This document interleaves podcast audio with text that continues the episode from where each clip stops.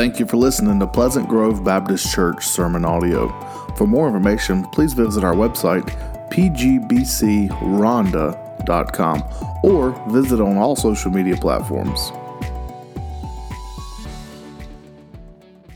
What a great day it is to be in the house of the Lord. Uh, I know we have a live stream, but it's just something about being here in the Lord's house, experiencing worship together as a family, uh, experiencing a baptism. is just a great, great day. If you have your Bibles, we'll be in Hebrews chapter 10 this morning. Hebrews chapter 10, uh, verse 24 and 25 is where we'll be at today. Um, I know Scott gave announcements, but I do want to give one last plug for our marriage conference coming up this coming um, Saturday. It's going to be from 9 to 4. Um, I'm asking couples of all ages. Right now, we've got about 22 people that are signed up, uh, which is a great number. I'm excited about that. I'm so pumped. Uh, my guest speaker that's coming in is going to do a great job. Uh, but, but really, I, this is for every person, whether you've been married a year or whether you've been married 100 years. We can all learn from each other um, and we can glean from each other. The Bible says in, T- in Titus, the older men and women should be teaching the younger men and women. Um, so you may be thinking, Pastor James, I've been married 49 years. My marriage, I mean, it's, it's good. We're, we're, we're going to be fine. Okay, we're, we've got a couple more years left on this world. We're, we're good. Maybe so, but I, I've told this to a couple people, I want my marriage to last 49 years, 50 years, 60 years, if I live that long. And I want to learn from those older couples who have been married that long how to have my marriage last that long. And so this is for us, it's for each other, it's for our church to grow together in a mighty way. I love how it fits perfectly with what we're talking about today. Uh, but if you haven't signed up to, go, to come, please do. We're going to have plenty of food. My wife's got games for us. We're going to play games. We're going to laugh. We're going to probably cry over some of the games. We may learn something about you that you've never told anybody. Uh, it's going to be a great time. Uh, come this Saturday from 9 to 4. Uh, so if you have your Bibles, we'll stand. We'll read Hebrews chapter 10, verses 24 and 25, and we'll get started today. The Bible says, And let us consider how to spur one another to love and good works. Let us not forsake the assembly of ourselves together, as is the manner of some, but let us exhort one another, especially as you see the day approaching. Lord, we love you. We thank you for what you've done. Lord, I thank you for this service today that we've already experienced, just being able to worship together, being able to see you work in baptism, been able to see you work in our lives. Lord, the music that was able to be sung, just lift your name and how you're good to us, you're gracious to us, God. And I pray, Lord, that you would just continue to work as I speak this morning. In your name we pray. Amen. Growing together is our core value number two. We opened up last week by saying this statement, and I put it in there. I did have a spelling error. Uh, you, you guys have been around me long enough. I've been really, really good about trying to make sure my spelling has been right.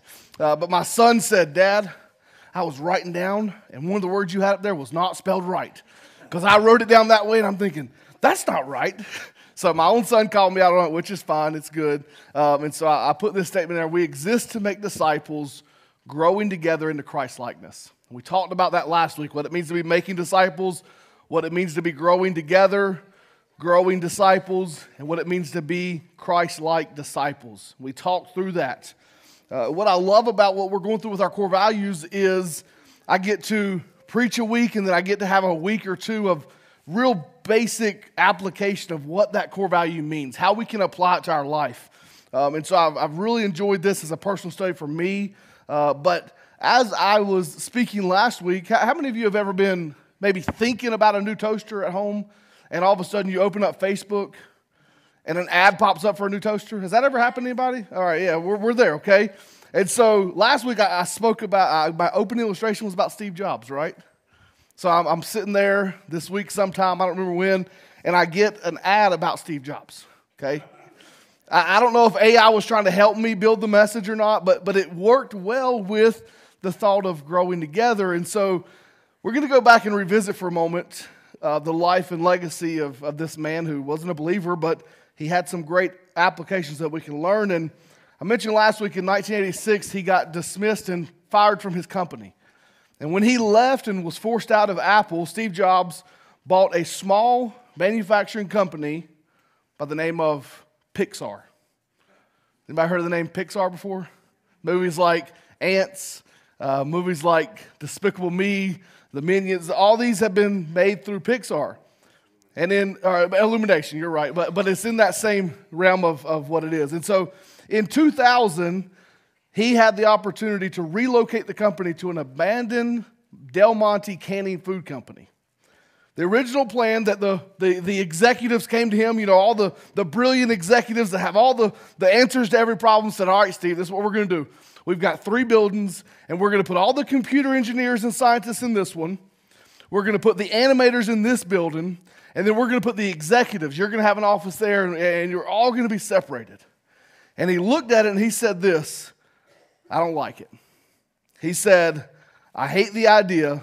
I don't like the three buildings we're going to go to one vast space with an atrium in the center.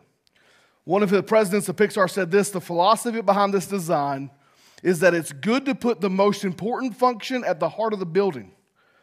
And he said, Our most important function is interaction with our employees. That's why Steve put a big empty space in the middle and he wanted to create an open area for people to always talk to each other. But the problem was, by just creating an open space didn't mean that people were going to naturally come and talk to each other. So Steve said, I'm going to put things in this space so that people have to come and go there. He created a space where people would go there for lunch. The people from, from Pixar that were the, the, the animators would have to come and they would have to collaborate with each other. And John Lasseter, the chief executive, said this technology inspires art, and art challenges technology. Jobs saw that this problem had to be dealt with. He put the mailbox in this space. He put the meeting rooms in this space, the cafeteria, the coffee bar. He even took the gift shop and put it in the middle of the building because he said, I have to create a place where things come together. And one person that said, that was the director of The Incredibles and Ratatouille, said this The atrium initially might seem like a wasted space. But Steve realized that when people run into each other, get this, and make eye contact with each other, things happen. Even if it came at the expense of convenience, the emphasis of connection has always been a defining trait of Mr. Jobs. He insisted that the best creations occur when people from different fields were connected, especially in the age of intellectual fragmentation. The man who created the, the device that we have that connects us can also fragment us in multiple different ways. And so it's so important, even in the, the, the real world, I say the real world, but the, the, the business world, the, the world that sometimes seems so far out of our reach, it's so important that they brought people together and they didn't separate people. And we as a church must be in the uh, mindset that we're going to bring people together. I don't quote this guy often, but I'm going to quote Andy Stanley. I don't normally tell who I quote things by, but sometimes people look up who I quote things by, and that's fine. I want you to. But Andy Stanley, uh, in the later years, he said some things that were uh, very far out of what I believe and where I'm at. But in one of his early books, it's called Deep and Wide, he, he wrote a statement, and he says, The church doesn't happen in rows, but the church happens in circles. The church happens in small group circles. It happens in home settings. It happens in uh, two or three people that are meeting after church or hanging out at a, at a store. That's where the church happens, is in circles and in a group setting where we can learn from each other, where we can impact each other, where we make eye contact with each other, when we begin to grow together as disciples into the likeness of Jesus Christ. And as we look at Hebrews chapter 10, the writer here, who I believe Paul wrote Hebrews, so if I say Paul, that's, that's why, uh, he gives us some instructions on how we can grow together. And the first way is in verse 24. It says, And let us consider how to spur one another to love and to good works. One of the ways that he tells us here is how we can grow together is by having small groups, by having the ability to come together. He says, Let us consider how to spur one another by spurring one another. This is one of those one another's in the Bible. We've talked about them a lot, okay, because they're all over the place. The, all the writers of the New Testament use this term one another, love one another, encourage one another, spur one another. It's the thought that, that we're going to power one another. We're going to push one another on, and we're going to encourage that person in a mighty way. My wife had a, she told me last week, all my sermon was about her. If she wasn't married to me, I wouldn't have had a sermon last week. And so I've got to continue this thought. Uh, my wife, this past week, she signed us up for a date night on Friday. Okay? It was not my idea of a date night. Okay? I went along because I'm a good submissive husband, submit to one another. Okay, another one of those one another's. But she said that the gym she goes to every morning was having a couples workout session. That was their date night. Okay, it was not what I envisioned on having a workout session for my date night. I told her on the way there, I said, This is, you can ask, her, this is true. I said, There was probably a million other ideas that I could have thought of to have a date night. And not one of those million ideas would have been, Let's go to the gym. But we're there, and somehow I ended up there, and we worked out, and then we got to eat afterwards, so that was always a plus. I got to eat. Um, and so while we were there in this workout, every station we went to was designed around one another. It was designed to push the other person, to spur them, to, to push them to be better in what they're doing. And, and, and this is the thought of spurring on one another. It's pushing each other to be the best we possibly can be for the cause of Christ. And Paul, as he says this in Hebrews, he, he says, How can we, through our small groups, how does this look? How does this work? And Scott mentioned it this morning, and it's our first one, is we push each other to love. We push each other to show love toward one another. One translation says this is a way of inciting one another. Okay, uh, when we begin to spur one another through love, we begin to help those who are hurting. I'm going to label a couple of scriptures here. Second Corinthians 8 and 9 begins to lay out those who are hurting and how we can love them in their sense of hurting. Another way we can show love is by having hospitality. It's part of our mission statement to promote hospitality. I loved how Carrie said this morning in Sunday school hospitality in the New Testament age was an honor and a gift when someone would have come to you and say, Hey, can you lend me something? They would have taken that as a compliment to be able to help them. In church, we must be a people who are showing hospitality. We must be a people who are using our spiritual gifts to build up the body of Christ, as Romans 12, 5 and 8 says. We must meet the less visible needs of the church. When we begin to grow together and we begin to show love, we begin to see the needs of the church that maybe aren't the forefront of the needs right? There's some big needs, there's some big things that, that the church is able to help out with, but when we're in small groups and we're together with one another, this can be in Sunday school, this can be in discipleship, this one on one. When you begin to hang out together, that person may say, you know, I, I didn't mention this in church when we were asking for prayer concerns, but, but my brother, he, he's away from the Lord. I, I, just really want us to pray for him. I want us to, to covet that prayer for one another. And, and all of a sudden, in that little bit of time where you're spending time together in a small group setting, you're able to learn about the lesser needs of the church. All needs are big, but these are some of the less visible needs of the church, as Galatians 6 2 says, how we spur one another on. And all of a sudden, small groups allow us to connect on a level that we never thought possible. That's why I love our Sunday school hour. That's why I love the, the times where we meet and we, we meet together in a smaller area because we're able to really begin to know each other on an intimate level. And that's what Jesus showed. That's what Jesus did on an everyday level with his disciples.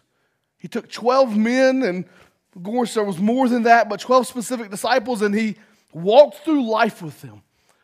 He said, Hey, you're going to go to the grocery store? Let me go with you. Hey, hey, you're, going to your mom's funeral? Let me go with you. Hey, hey, you're, you're, you're going and you're just walking to someone's house. Hey, why don't we walk and talk together?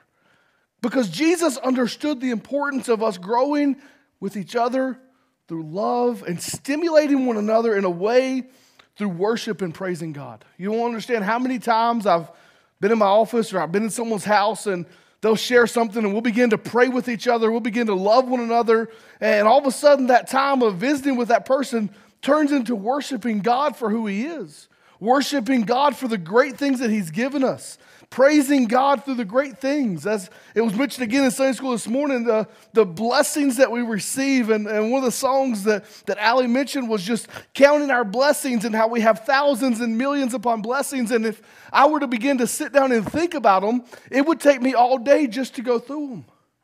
And when we begin to get in a small group setting, we're able to talk through those things. We're able to stimulate one another in love, but also into good works. Right? In practical terms, this is pushing one another to do things that we wouldn't necessarily do. Right? Well, the things that make us uncomfortable. My wife tells me all the time, she says, James, you are outgoing, you're crazy, you, you be around people like that's like your comfort zone. It's the opposite for me. Okay, I just don't like being around people. Not she doesn't like being around people, she's a teacher, okay? But she just says, you know, it's not my comfort zone just to go and hug someone or go and talk to someone or go and interact with someone like that. She said, But you doing that, I, I, follow along and I do it with you because you're spurring me on into good works. She doesn't say that specifically, but that's what she's saying is that I am pushing her to do those things that she necessarily wouldn't do. And in the same way for me, she does that for me. And so when we are in community together, this is pushing us to do love and good works. This sets an example for other people. When we do good works, people see those things. Acts 4:34 John 13, 13 through 15, the Bible talks about how we are to be an example to the world. When we begin to do these good works, other people will say, Hey, how, why are you doing that? And now you're able to invite others to come along with you. Hey, hey, we're doing a project this, this coming week or whatever it may be, and you're able to invite them to come alongside of you to work with you a time of discipleship where you're able to take a brother or sister that's younger in your faith and you're able to say, hey, can we meet on a regular basis to grow together? Can we meet? Titus 2, 3 through 5 talks about this. I was just mentioning it when we are talking about our marriage conference, where we are able to come together, we're able to encourage one another because it is us teaching those that are younger than us. I challenge us, church, this year I try to do this often, but I want to challenge us specifically to find someone that you can meet with on a regular basis, that you can have accountability, you can have prayer, you can have study with, that you're able to encourage that person. That person's able to encourage you. You know that when something's going on, you can call that person. I've got people like that in this church, I've got people like that outside of this church. Okay, as a pastor, I've got to vent sometimes. I've got to call uh, another pastor friend and say, "Hey, did you hear? I, I just got to tell you, I've got this deacon. His name's Logan. He's he, he just gets on my nerves sometimes. Uh, I love Logan, so I can say that. Uh, he, I just can't uh, like I just got to vent to you a little bit about some things. Not that I'm bad, not that I'm upset. It's just we've got to have those people, those outlets that we can go to. And it's so important, church, that we have that in our life where I know if I call this brother and I talk to him it's going to stay between me and him.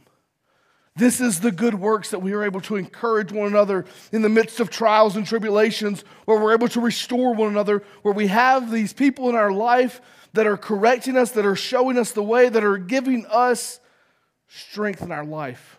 Could be family members. The list goes on and on, church, because I'm just trying to help us understand being in this small group, being in a group of believers that are considering one another, loving one another, showing each other good works, and ultimately pushing us to be what? More like Christ.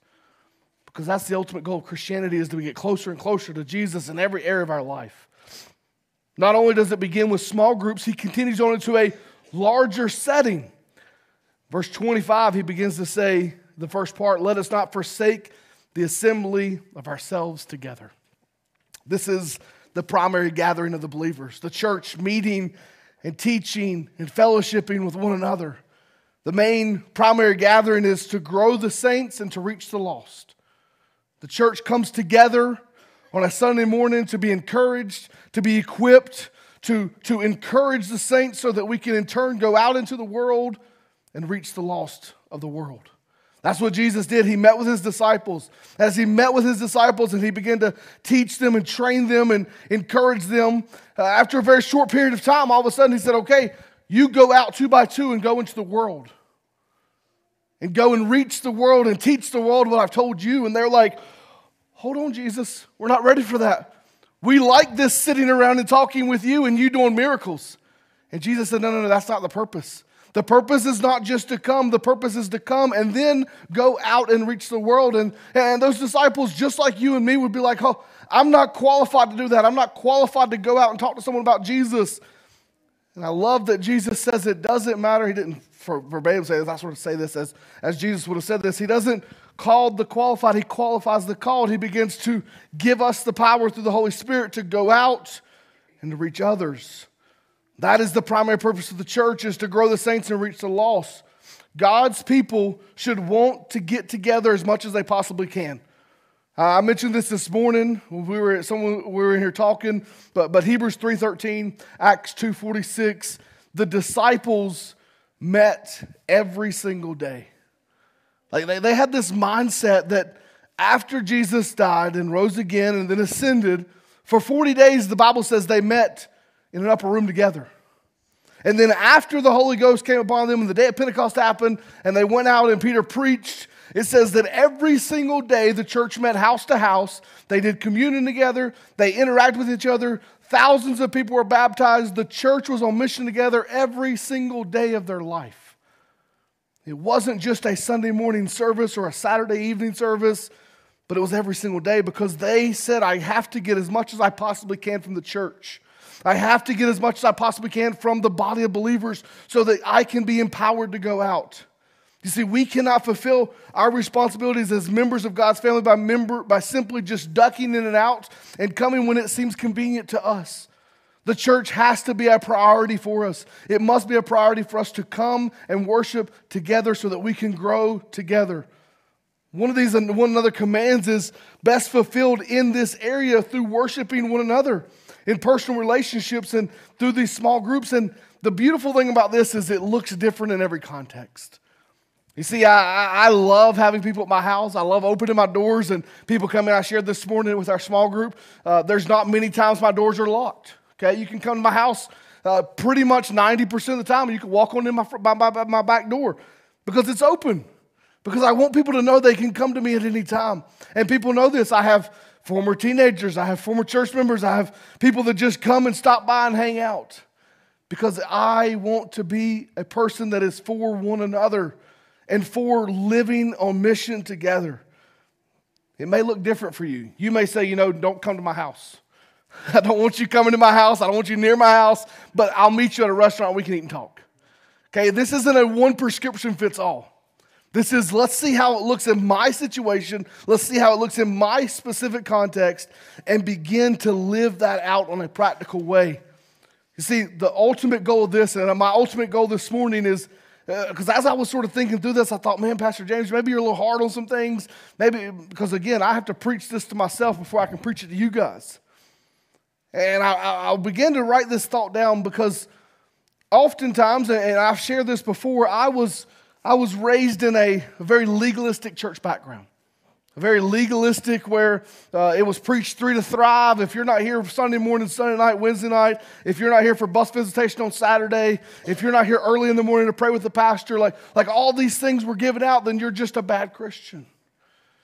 And I began to think, man, I, I don't want to be that. And my thought, my whole thought was this: I don't want to heap guilt upon you to force you to be in attendance. I don't want to, to say, you know what, if you're not here uh, at this time on a Wednesday night or this time on a Sunday, then, then you're just not a good Christian. Rather, my hope is this that your love for God and your love for His people will give you a great delight in taking every opportunity that you have to gather with the church. Listen to that again. My, my ultimate goal is that you would love God so much and you would love His people so much that you would say, all I want to do is be around God's people. All I want to do is learn from one another. And I want to take every opportunity I simply can to just gather with one another and love one another. Ultimately, that's going to cause us to want the church to grow. It's going to want us to, to go out and to reach other people. But it begins with our love for God and our love for one another. And us taking every opportunity we can to grow together. You see, if we're not growing together, the old adage is, is we're just simply sitting still and moving behind. Okay, no one joins a team or no one goes out and says, you know what, I'm going to be a part of this team, but I'm never going to work out with this team.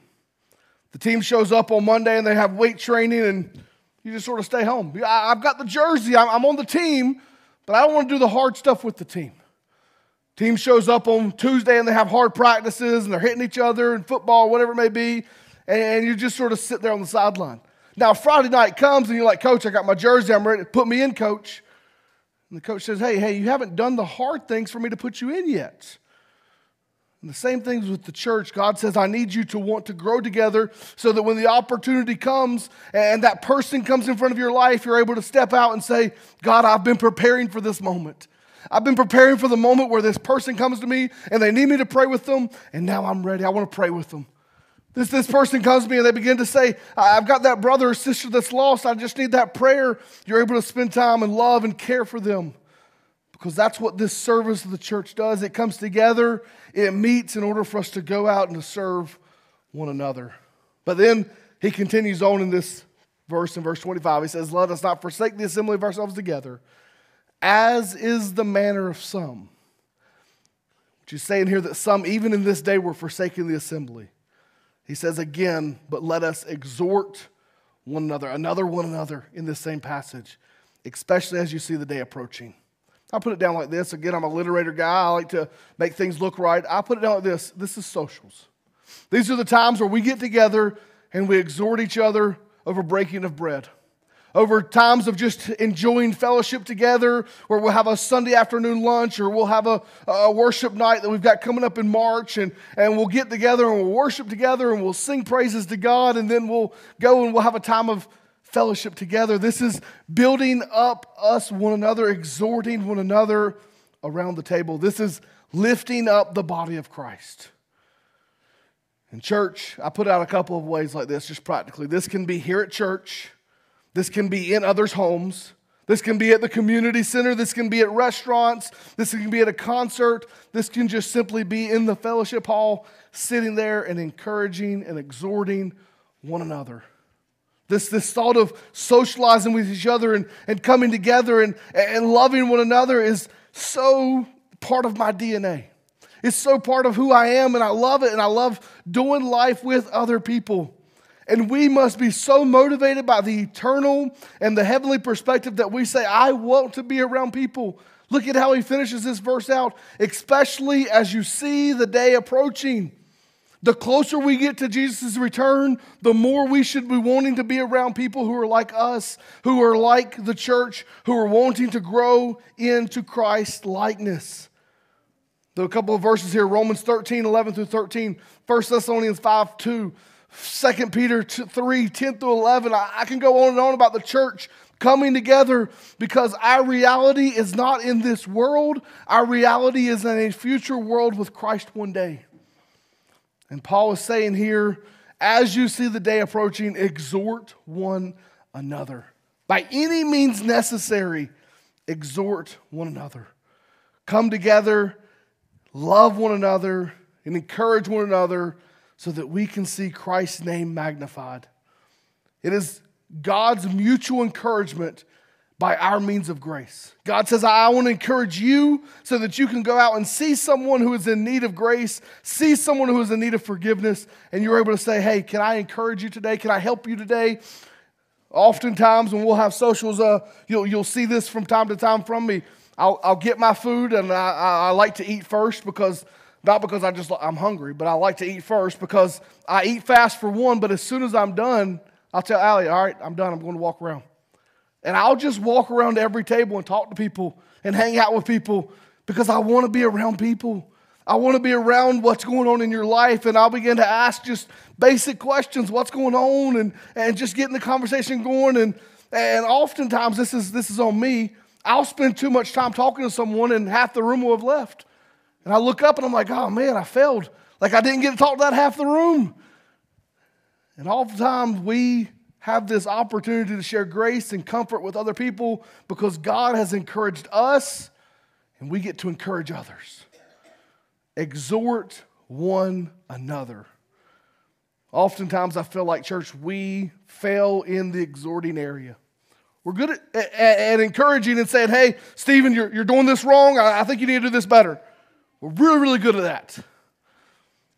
But oftentimes, we fail in the exhorting of one another and lifting one another up and saying, Hey, can I just encourage you today?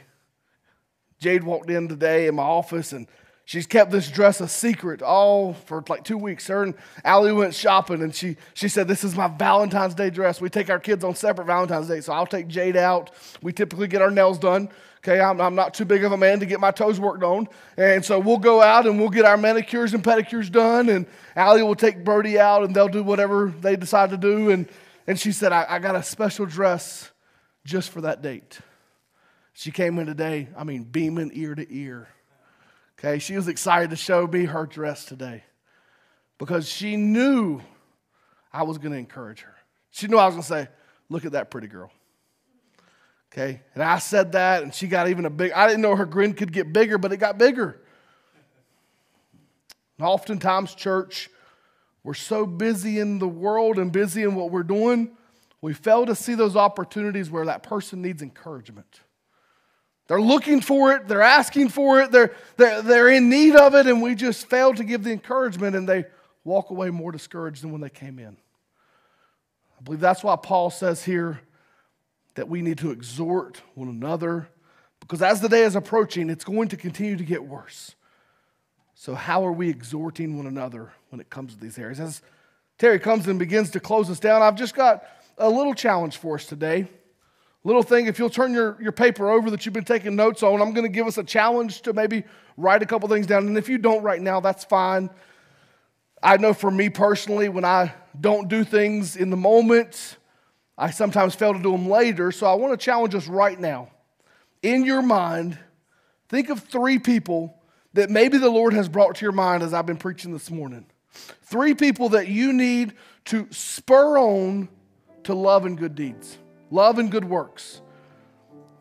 As you begin writing those names down, you begin thinking, okay, I, this is maybe a son that's an estranged son, or maybe my neighbor who's been going through a hard time, or maybe even a church member that, that just hasn't been here in a while, that, that hasn't been around the people of the Lord, and the Lord's brought them to your mind, and you begin to write their names down. I want you to also write down five ways that you can encourage them. Maybe it's a text message. Maybe it's a card. Maybe it's a phone call. Maybe it's a, a pound cake that you just you bake and you take to their house and you say, hey, I was thinking of you. I want to give this to you. Five different ways that, that's unique to you that you can encourage and stimulate that believer or that person that's next door. Maybe it's not even a believer. Maybe it's someone who's lost that you can just reach out to and you can say, Hey, I want to show you that I love you. I want to care for you. I want to encourage you in these ways. And then the last thing I want us to think about, you don't have to write this down, but the question I want to ask is how are you adding to the body of believers? By taking advantage of every opportunity to meet in fellowship. Because ultimately, our goal should be to grow to be more Christ like. And when we take advantage of these opportunities, we grow to be more Christ like. Maybe you're, you're sitting here this morning and I haven't specifically preached on salvation, but you're saying, Pastor James, you, you keep talking about this term Christ likeness, but I don't even know who Christ is. I don't even know who Jesus is. Well, this Jesus came to die for us. He came to, to take upon your punishment of sin upon his life to die our death so that we can live forever with him. Maybe here this morning you say, Pastor James, I want to make that decision.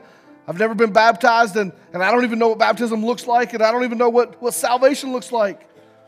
That is part of the church is reaching the lost. And so this morning, maybe you're one of those who just need to come and accept Jesus. Maybe you've never done it. Maybe you've been in the church 80 years and that's never happened, and now's the day is the day of salvation. But ultimately, together, church, we must grow to be more Christ like. We never have arrived at this, and we will only arrive at this when Christ comes back to get his church and where our bodies will be transformed into a new body. And so, our question is how can we grow to love and good works towards one another? Father, we love you. We thank you for what you've done. Lord, I'm so thankful we get to grow together. I'm so thankful for what the church means to me in my life ever since I was a baby. As I shared last week, being brought to church as just an infant, a couple of days old, and how I was saved in the church. I was called to preach in the church. I was married in the church. And Lord, I know when I die, I'll be buried in the church, Lord, because the church is your mode to reach the world. Lord, help us today to encourage one another more, to spur one another on more so that we can grow closer and closer to you. Lord, help us today as we go into our time of invitation. In your name we pray. Amen. Thank you again for taking your time to listen to the sermon audio of Pleasant Grove. Please subscribe to get our latest sermons each week.